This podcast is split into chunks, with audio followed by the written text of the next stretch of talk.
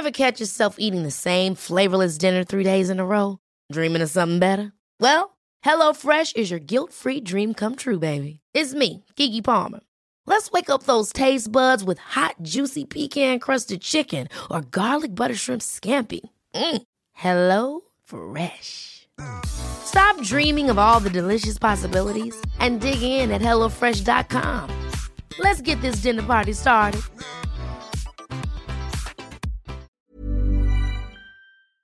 Ja, nu är det dags för den filosofiska salongen, min filosofiska salong. Och jag har bjudit in eh, Kent Wissli.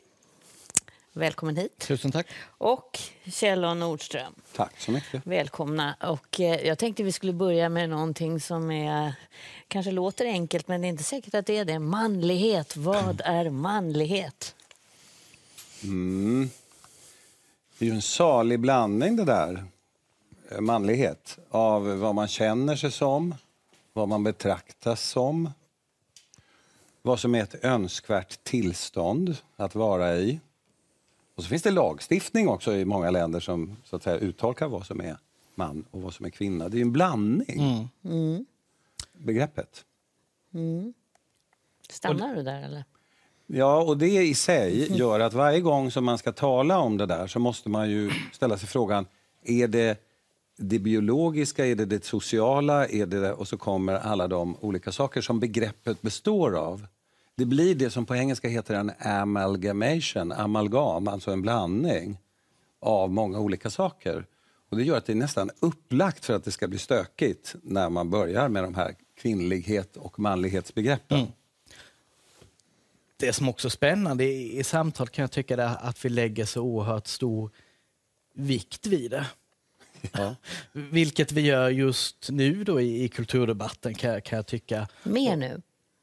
Nej, det kommer väl periodiskt. Eh, Men det finns ju ingen naturlag som, som säger att det här skulle vara så eh, oerhört angeläget för oss. Alltså som det är nu så lägger vi oerhört mycket eh, vikt när vi pratar om identitet vid, våra, vår könstillhörighet.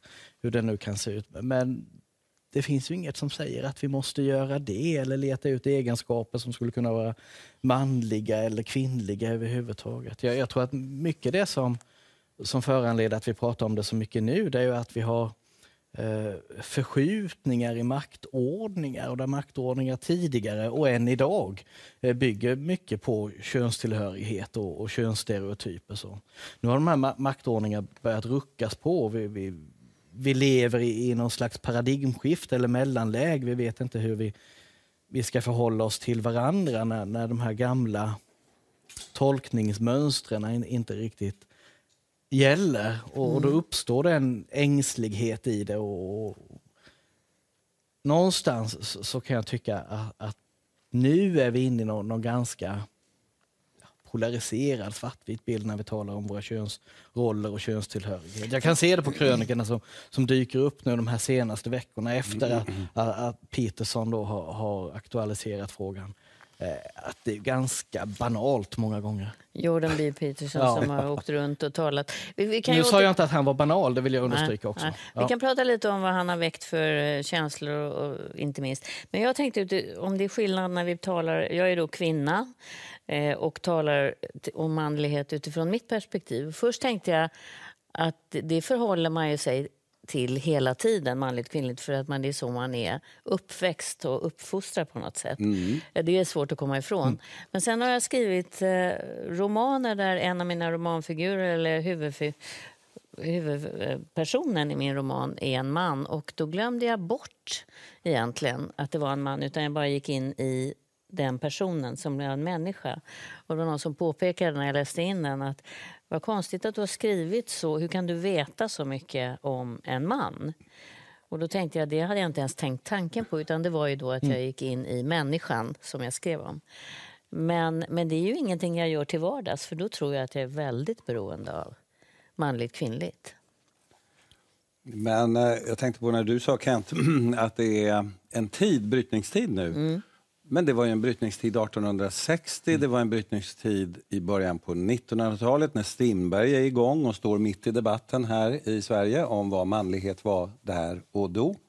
Han stod där Mm. helt central i det, det samtalet. Men vad det, vad det där har gemensamt är att när de där brytningstiderna kommer så kastas ju det gamla manuskriptet ut. Ofta av teknik eller något nytt som kommer till samhället. Som kastar om rollerna förvånansvärt snabbt i vad som förväntas av människor att de ska göra på dagarna som arbete eller maktordningar eller vad det nu kan vara. Och då tror jag att den här, det här samtalet dyker upp varje gång. Vad är en man? Vad är en kvinna? Finns det någonting som är fixt i det här, som, som vi kan hålla i, som, som är beständigt? Och jag tror att det kommer att visa sig att det är inte mycket det. Utan det kommer att visa sig vara människa, apropå din, din berättelse där. Ja, och, och det finns också någon, någon bekvämlighet i att fastna i, i, i skillnader och likheter mellan män och kvinnor och manliga kvinnor. Därför att vi slipper prata om vad det är att vara människa. Vilket är långt mer mäckigt och, och svårt och ännu mer eh, komplext. Och, och, men jag ser alla de egenskaper nu när man pratar om den här manligheten vi söker. Man pratar om handlingskraft, man pratar om ansvar, man pratar om... Alltså det är ju goda mänskliga egenskaper som vi väl alla borde sträva efter. Men jag tänker ibland om det är tryggare att vara eh, kvinna idag än det är att vara man för en gångs skull, en brytpunkt. Därför kvinnor har så länge jobbat med att bryta ny mark i, i, i samband med industrialiseringen. Ja. Man fick en egen ekonomi. Nu talar jag ju Sverige väldigt mycket eftersom det är den utgångspunkt vi talar utifrån. Men, men att det, och, och det ser man ju också nu att kvinnor leder ofta debatten, talar om män istället för att eh, i vissa fall tala, att det är män som talar om sig själva. Det känns som att kvinnor har så länge hittat en egen identitet, eller på väg att göra. Medan eftersom jag har söner så upplever jag i den åldern är det förvirrande. Vem ska man vara idag när man ska vara man? Ja, Men vi ska komma ihåg också att det du beskriver, det är liksom det som händer i, i, vårt lilla trygga medelklassvärld. Absolut. Där, där vi för de diskussionerna och där, där kvinnorna nästan har fått samma tolkningsföreträde som män. Eh, och då upplever det väl som ett enormt framsteg, vilket det ju också är. Några måste ju gå för som förtrupp. Ja. Precis. Och det gjorde ni. Tjejer har gjort det nu under en ganska lång tid. Och sen skriver ni ju reglerna medan ni går, de nya reglerna. Jag, jag har en misstanke om att pojkar i varierande åldrar upplever motsatsen, så att säga. Att de förlorar någonting. Ni vinner ju. Ni är ju på en resa mot ett bättre liv med mera makt, mera inflytande. Det blir man ganska glad av, den resan. Den kan vara kämpig, det kan vara motstånd, men ytterst är man ju på väg mot något som är bättre. Motsvarande är svårt att se hos pojkarna just nu, samma glädje så att säga i vandringen. Man värmer däremot någonting som är ljust och större och vackrare. Det är inte jag helt säker på att alla ser. Peterson, ja. Om vi tar honom, eh, psykologen som har nästan uppträtt som en frälsare för vissa. Och stått på scen, en scen och sagt ibland självklarheter som att du ska eh, sträck på dig, plocka undan efter dig, eh, res dig upp, var stolt. Eh, och sen har han samlat också väldigt många olika typer av män som har bara liksom hängivet följt den här psykologen. Ja, olika typer av människor skulle jag vilja säga, även om det liksom Mest män är det. mest män som råkar vara då. Eh, och jag ska säga, jag har själv inte fördjupat mig just Peterson, för jag tycker att det han säger är många gånger rimligt och självklart, i alla fall utifrån hans erfarenhet som psykolog, klinisk psykolog då, eh, som handlar om självrespekt och värdighet och ta ansvar för sitt liv. Eh, men det intressanta blir ju någonstans eh, samtalet runt honom som figur. Alltså, han blir själv nästan en jungiansk arketyp, vil- vilka han arbetar med. Eh, Det är det som är spännande. Va- Vad är det som gör att han, hans ganska oförargliga påståenden blir så laddade just idag? Och där kan jag tänka mig att det han uttrycker som klinisk psykolog gör ingenting, men sen gör han ju massa andra påståenden som ligger långt utanför hans Ja. expertområden. Eh, till, eller när han påstår att feminismen har gått för långt och, och sådär. Och det är klart att det, då vet han att det bränner till. Eh, Och då känner jag som, precis där, att vänta nu då, feminismen går, hur vet han det så att säga? För att han är forskare, kliniker, det vilar på ganska fast grund. Och sen plötsligt kommer någonting, där får vi iväg. Och varför måste det ställas emot varandra? Ja, det är ju nästa fråga. Varför måste det ställas emot varandra? Men jag tänkte på du, något du sa, Kent. Ytterst är vi människor. De där tolv punkterna, det är ju tolv punkter han har i sin bok som börjar med att man ska bädda sängen och sträcka på sig. Tror det väl gå att tillämpa på kvinnor också så vitt jag förstår, som känner sig lite nedstämda absolut. befinner sig på en plats i livet där man känner sig vilsen så kan ju en bra start på dagen, precis som du och jag talade om tidigare idag, vara att bädda sängen. Mm. Och det, det är ju, ju så att Struktur. Struktur. Ja, nej, men den, den psykiska ohälsan eh, växer ju inte minst bland unga kvinnor idag. Så vi ska ju inte låtsas heller att, att det liksom är ett, ett rakt spår in mot en ljusnande framtid för unga tjejer idag och liksom mörkare för killar. Därför att det är tufft att vara ung kvinna idag också. Men brytpunkt, det brukar du... Eh, brytpunktsamtal. Ja, det har jag hämtat från, eh, från eh, sjukvården, just den palliativa vården. Så pratar man om brytpunktssamtal. Vad Kan man- betyder det? Brytpunkt. Alltså, man går in i, i vården när, när man någonstans inser att sjukdomsförloppet, vi kan inte bota och vi kan inte behandla längre. Alltså sjukdomen går inte att besegra. Då kallar man till ett brytpunktssamtal där man, där man eh, med läkare och, och den sjuke och anhöriga och kanske någon präst och kurator och sådär eh, har ett eh, helhetssamtal om hur nu den fortsatta behandlingen ska gå till när man inte längre försöker bota sjukdomen. Vi kan väl återkomma till det, Ja. för det är nästa filosofiska punkt. Men jag tänkte brytpunkt, om man skulle använda det begreppet, kan man göra det när det gäller manlighet idag? Står vi inför en, ett paradigmskifte, en brytpunkt, tycker ni? Mitt korta svar på det blir nej. Det tror jag inte. Ehm, av det skälet att det pågår hela tiden förändringar i samhället. Sen kan det vara lite förhöjt. Nej, kort sagt. Så manlighet står sig som det alltid har varit och är? Ja, och i den mening det någon gång gick att fånga den där anden i en flaska så går det ungefär lika bra nu som då att få in den i flaskan, för den är svårfångad. Och det mörka då, som du talade om? Det mörka är att bli av med sitt manuskript, att bli av med delar av det paket av förväntningar som lades på en ung pojke 1952. Där det fanns en så att säga litet spår att följa. Det var lite uppdraget. Ni vet ungefär som när man ska åka skidor och det finns snö så vet man vart man ska åka ungefär. Och det blev begränsande? Det var å ena sidan begränsande och å andra sidan eller limiterande i den meningen att man vet vart man ska. Där är spåret. Ja. Det kunde vara lite, Och lite det- snålt. Och det är också klassamhällets fördel till exempel. Jag är arbetarklass, något Ja. annat kommer jag inte vara resten av livet. Det, Här är det skapar ju en trygghet. Det är en Och trygghet. bekvämt? Ja, ja visst.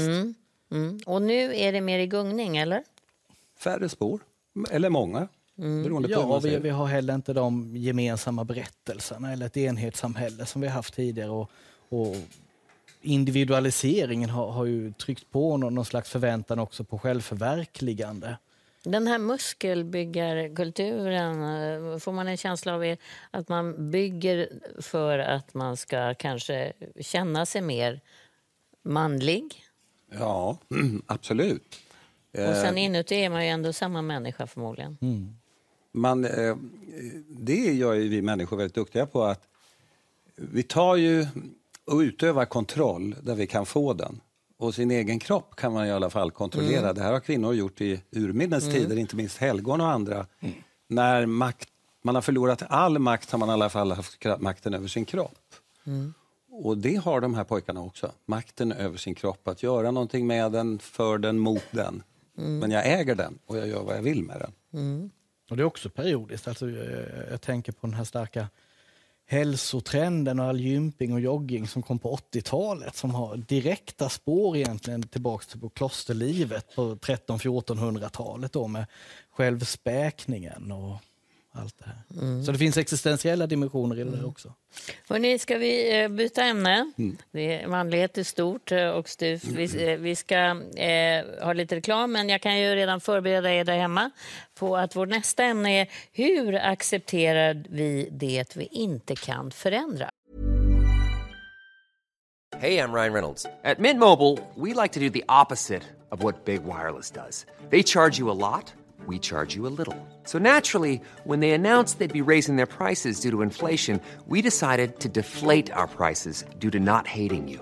That's right. We're cutting the price of Mint Unlimited from $30 a month to just $15 a month. Give it a try at mintmobile.com slash switch. $45 upfront for three months plus taxes and fees. Promo rate for new customers for limited time. Unlimited more than 40 gigabytes per month. Slows. Full terms at mintmobile.com. Hold up. What was that? Boring. No flavor. That was as bad as those leftovers you ate all week. Kiki Palmer here, and it's time to say hello to something fresh and guilt-free. Hello Fresh. Jazz up dinner with pecan-crusted chicken or garlic butter shrimp scampi. Now that's music to my mouth. Hello Fresh. Let's get this dinner party started. Discover all the delicious possibilities at hellofresh.com.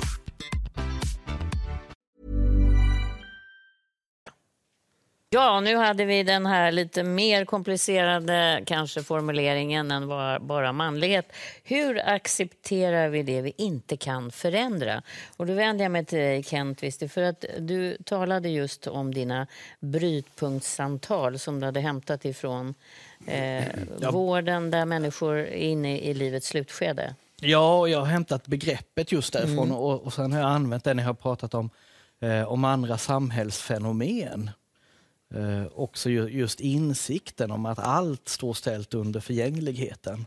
Eh, enhetssamhället, folkhemmet, Svenska kyrkan, AIK, Mänskliga TV4. rättigheter. Mänskliga, men allt mm, kommer och går och försvinner och någonstans så får man finna sig i det och liksom kanske Men jag inte i alla vill sam- inte! Är det Nej, inte så människor säger? Nej, men jag, jag tänker med det att alla sammanhang vi står i, som vi ser förändras, eh, Eh, så kan man ju då antingen välja att acceptera att så här ser det ut. Att, för ingen av oss som sitter här nu eller tittar på det hemma finns om hundra år. Och, och det kan vi åtminstone intellektuellt acceptera. Eh, men, men det finns ju andra saker som inte finns om hundra år. Jag tror inte TV4 finns om hundra år. Alltså, och det finns ju ingen värdering i det där utan snarare ett konstaterande. Eh, vilket innebär att det blir inte organisationen eller institutionen i sig som, som vi arbetar för utan det är snarare idén runt det, idealen kring det, principerna kring det som vi är ställda att tjäna. Är du sån att du kan acceptera det du inte kan förändra? Har du kommit dit? För det är en process tror jag för många människor. Ja, nej, men, och där är vi ju olika i, i livet, vad det handlar om och inte. Just det där är hämtat fr- från det som kallas sinnesrobönen som används mycket. Den är inte framtagen i tolvstegsrörelsen men används mycket där. Och där är ju, alltså hela konceptet där handlar ju om att, att acceptera det man inte kan förändra. Men man ber också om modet att förändra det man kan. Och sen utöver det förstånd att inse skillnaden. Och det är ju där det blir jädrigt mäck- mäckigt. Men att man börja sortera i det där. Man önskar, om jag minns rätt, också säga en kraft som är större än sig själv. I punkt ett Ja, i tolvstegsprogrammet. Ja, man förutsätter det. Man kommer till tro att det finns någon sån kraft som ligger utanför, mig. Utanför som, mig. Ja. Som kan mobiliseras på något sätt. Nej, så, som, som man kan överlåta sig till och, och kanske med, med ett... Ja, men överlåta sig till. Ja. Och den där kraften måste ju inte nödvändigtvis vara det, vara det som vi kallar Gud, som är ett slitet uttryck. Nej. Då, va? Utan det kan ju vara en gemenskap som man identifierar som sin, Sin större familj, kraft. Eller eller- sin familj, sin, sin tolvstegsgrupp eller en skog eller en Någon sjö. har eller, framhållit sitt Nej, men- husdjur. Ja, eller vad som helst som ligger utanför mig själv. Mm. För, för jag tänker, det, det här eh, är ju enkelt att säga men inte lika enkelt att göra. För acceptans är ju någonting man kommer till, känner jag. Mm. Eller liksom, kanske en process innan acceptans Jag skulle kommer. Det nog är säga en ständigt pågående process. Eller ständigt pågående process. Vad lustigt för i det jag tänkte säga låg att när man håller på och forskar tillräckligt länge som jag gjorde så blev det för mig ganska tydligt att det finns ingenting annat än processer. Det finns inga strukturer. Strukturer är något vi hittar på att de finns. Institutioner låtsas vi att de finns. Men de är ju stadda i förändring de också, hela tiden. Telia, Sonera. Imorgon är inte likt Telia, Sonera idag eller vilken annan struktur som helst. Så det finns inga strukturer, det finns egentligen bara processer. Och en dag så, så stryks Telia Soneras organisationsnummer ur Bolagsverkets register. Det vet Ja, vi. Det vet vi. Och det måste få vara okej. Nej, men det är inte okej för alla, för att annars skulle vi inte sitta här och prata om det. Det är ju, finns ju någonting i människor att man eh, värjer sig mot förändring. Alltså, Alla är inte förändringsbenägna. Nej. Men och det det, kan- undrar jag vad det är för någonting. För att det är klart att man vet ju ingenting om vad, vad som väntar. Man vet Nej. dem, vad man har. Men det är på sitt sätt, eh, tycker jag, lite lurigt att vi bibringas en uppfattning i början av livet att det finns en massa fasta och etablerade ting att förhålla sig till, när det ju egentligen inte är sant. Telia Sonera är temporärt. Eh, EU visar ju sig nu vid närmare granskning är också ganska svajig konstruktion. Det är några som kliver ur här alldeles nyss, eller kommer att göra. Det vill säga det finns bara processer, saker som är stadda i rörelse hela, hela, hela tiden. Och om man försöker ta ett foto, ett ögonblicksbild av tillvaron, då ser det ut som det finns fasta saker. Men det är ju inte sant. Nej. Det är en Och, det, film. Och, och sen laddar vi de där med, med liksom också religiösa undertoner och, och nästan som, som en metafysisk livsförståelse. Ja. Eh, Till exempel, alltså, vi vet ju, vi, vi kan konstatera att, att nationalstaten inte heller är evig och vi kan säga att en dag så, finns inte nationalstaten Sverige och det är helt i sin ordning och helt okej. Och det handlar om att konstatera mer än värdera. Men när jag säger det här nu så kommer det ta en jättestor snurr i, i alternativ media där det står att här sitter en Och om präst. jag då fyller i med att säga att Nordiska unionen är väl inte otrolig i ett Europa som börjar svaja? Nej visst, den är väl... Att det väcks en tanke om att fem små länder som nästan förstår varandra språkligt samarbetar. Rent Ja, praktiskt. och just nationalstaten som idé är ju ganska ung. Alltså har, ung. Man har la- lagt ner väldigt mycket jobb på, på att skapa den här bilden av nationalstaten nästan som en naturlag. Men, men den kommer ju bara att vara en liten, ett litet ögonblick i världshistorien. Men jag tänker att religionen, eh, vi lever ju i ett väldigt sekulariserat samhälle vilket gör att eh, om man då är troende till exempel så tänker jag då eh, är det ju mycket bekvämare och lättare och tryggare att säga att eh, förändring, ja men det sköter, eh, jag kan inte göra så mycket. Eller det, jag skulle vilja uttrycka det som att det finns en grundtillit till tillvaron överhuvudtaget. Man Eh, släpper liksom. Och det tror jag inte att man behöver ha tro till, om vi tänker oss tro som försanthållande av några liksom metafysiska ordningar. Eller, eh, men, men just en tilltro till tillvaron, det som Antonovsky då kallar för kasam, med känslan av sammanhang och känsla av samhörighet. Då kan man stå ut med det mesta. Och det var ju det han såg att de som överlevde nazisternas förintelseläger var just de som, som hade en känsla av en samhörighet och ett sammanhang i sitt liv. Eh, och de överlevde just genom eh, acceptansen i hur det var här och nu. Och då kan man säga, om man skulle koppla till Bill och Bob, grundarna av AA, att de här överlevarna hade då i någon mening någonting som var större än de själva. Som man kunde kasta en livlina till, om man nu ska göra en bild av det där Ja. på något sätt. Som blir en trygghet. Som blir en trygghet som gör att det går att framhärda, leva igenom. Men jag tänker att det är det unga människor, det, jag vet inte om det är så, men det upplevs ju som att eh, psykisk ohälsa ökar. Att det är någon känsla av att inte vara i det där sammanhanget. Jag pratade med en terapeut som sa att när han får unga människor till sig som patienter, som eh, klienter och, och så säger han, börjar han prata om vad heter din mormor? Det vet jag inte. Var kommer morfar ifrån? Var, ingenting. Det finns inget sånt sammanhang. Och så får de i uppgift att gå hem och intervjua sina nära och eh, göra ett sånt här träd. Så kommer de tillbaka och det är väldigt, har reducerat ångesten. Den har minskat. Eh, att plötsligt så finns man i det där trädet. Eh, och jag undrar om det är, för, för att förändring bygger ju lite på att man har ett sammanhang och är trygg där man är, tänker jag. Och jag, jag, jag skulle vilja säga att sekulariseringen det är ju ett jättesvårt begrepp då, va? men har ju oerhört många goda frukter. Men ett av prisen vi betalar för sekulariseringen eh, handlar ju också om att, att vi mister våra gemensamma stora berättelser och, vår, och stora delar av vilka sammanhang vi står inför, eh, står i.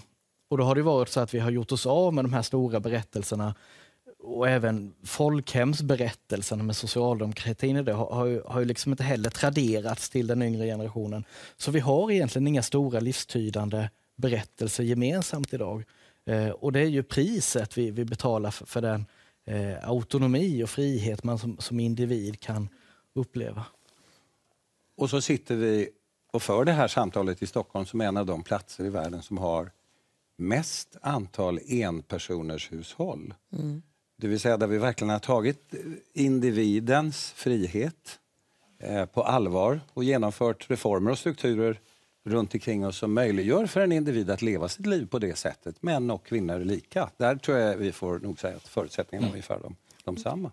Jag tänker när, när du eh, har tittat på människor som står inför att det går inte att bota sjukdomen, den leder bara åt ett håll. Mm. Eh, hur, hur ser den här där måste man ju acceptera till slut, eller i alla fall blir det lättare om man gör det. Säger Nej, som... man, man måste ingenting i livet mer än att dö. Och vi ska liksom inte romantisera det här heller. Eh, med döden, döden är oftast ful och otäck och orättvis. Eh, och det är ju faktiskt få förunnat som liksom någonstans faktiskt ges gåvan, skulle jag vilja säga, av en acceptans och det blir en sån här amerikansk filmdöd mm. där man säger kloka saker på sin dödsbädd. Alltså det är en ständigt pågående process av köpslående och ångest och smärta och, och, och den biten. Och du menar att om man kommer till någon brytpunkt där man förstår och accepterar så infinner sig inte någon slags ro då? Jo, det kan det göra. Så att man är i ett större sammanhang till och med på det sättet. Alltså det, blir, det blir ett sammanhang av att så här ser det ut. Mm. Och Det är så komplexa situationer med liksom vad vi har för inre förutsättningar för detta och de yttre faktorerna, hur sjukdomsförloppet ser ut och så. Så det är jättesvårt att sitta och mm. generalisera. Mm. Så det är en väldigt stor variation? Ja, men det är klart. Vi är mm. människor. Vi, vi, men det är nog ungefär som med det förra samtalet som vi hade tidigare om manlighet. Jag upplever att det är, det är ett av problemen med manlighet och kvinnlighet är att det förväntas ju täcka halva befolkningen. Och vi pratar om jordens befolkning. Det är ju naturligtvis problematiskt. Att hitta ett begrepp som täcker på ett bra och ett sätt där vi känner oss bekväma och fina i den där eh, ganska spretiga flocken. För varje gång vi gör den typen av uppdelningar så kommer vi upptäcka att det är några som faller utanför och säger att det här var väl ingen bra definition. Det här var väl inte alls något bra. Så begreppet är för, för stort kanske. Det är möjligen det här. Men, men, men det som vi saknar i, i samtiden idag skulle jag vilja säga så att vi skulle lyfta in begreppet nåd på ett annat sätt. För det handlar också om att acceptera det jag inte kan förändra, insikten om vår egen eh, min egen och vår egen skörhet och bräcklighet och otillräcklighet som människor, både som män och som kvinnor, otillräckligheten är, och, och, faktiskt kunna omsluta det i acceptans och titta på det i någon slags ömhet. Ja. På sig själv och på varandra. Idag är det ganska nådelöst i, samtalsklimatet överhuvudtaget mm. och hur vi ser på varandra. Är det teknik, tror, jag, tror du, som är med och driver ut nåden? Nej, jag, jag, tror att det handlar om att vi, vi helt har tappat eh, spänningsfältet mellan skuld och förlåtelse. Mm. Och vi, ställ, vi jobbar inte med skuld idag, utan vi arbetar med skam. Och skulden handlar om vad jag har gjort. Som jag kan betala av. Som jag kan betala av eller till, tillgodogöra eller så. Mm. mm. Skammen handlar om vem jag är. Mm. Och på den hjälper ingen förlåtelse överhuvudtaget. Uh, och Det har också med ansvarighet att göra. Och tillbaks till det här med Peterson. Då, att sluta skämmas. Så är det någonting som, som ska rannsakas så är det skuld vi ska prata om. Mm. Och Då kan man också lyfta in nåden. Alltså att man, man lyfter av en skuld. Där finns nåd? Ja, men där, där, finns åtminstone nåd med i ekvationen. Och mm. förlåtelse. Och... Jag tänker lite i din värld, eh, ekonomin. Mm. Där eh, känner man ju det här med förändring är nästan en förutsättning. Börsen, kurser, eh, hela det här som har präglat vårt samhälle väldigt mycket. Ja, ekonomifieringen mm. som jag kallar det av vårt samhälle, för den har gjort ungefär som elektricitet, penetrerat alla, alla små delar av vårt samhälle har ju ekonomifierats nu. Ett dagis, tandläkaren, var man än går. Eh, absolut är det så. Och för ekonomer är det ganska lätt till hands att allt är en process som är stadd i, hela tiden i förändring. Det har ekonomer ganska lätt att ta till sig, i vart fall duktiga ekonomer. Ser gärna tillvaron på det sättet och är vana Ja. vid det. Och man talar ju idag också om ekonomin också som genomsyrar vårt sätt att relatera till varandra. Man pratar om homo economicus, Ja. där, där, där när jag i varje nytt möte kalkylerar med vad, vad kan det här tillföra mig? Vilket värde finns det för mig i den här relationen? Ja. Eh, I sociala kontakter eller någonting. Och det, det kan man också lyfta in i alltså våra sexualiserade könsmaktsordningar där, Ja. där även våra relationer har, har ekonomiserats. Det får bli sista ordet. Det var ett märkligt slut. Jag tar med mig nåd. Det behöver vi mer av. Tack för att ni kom, båda två.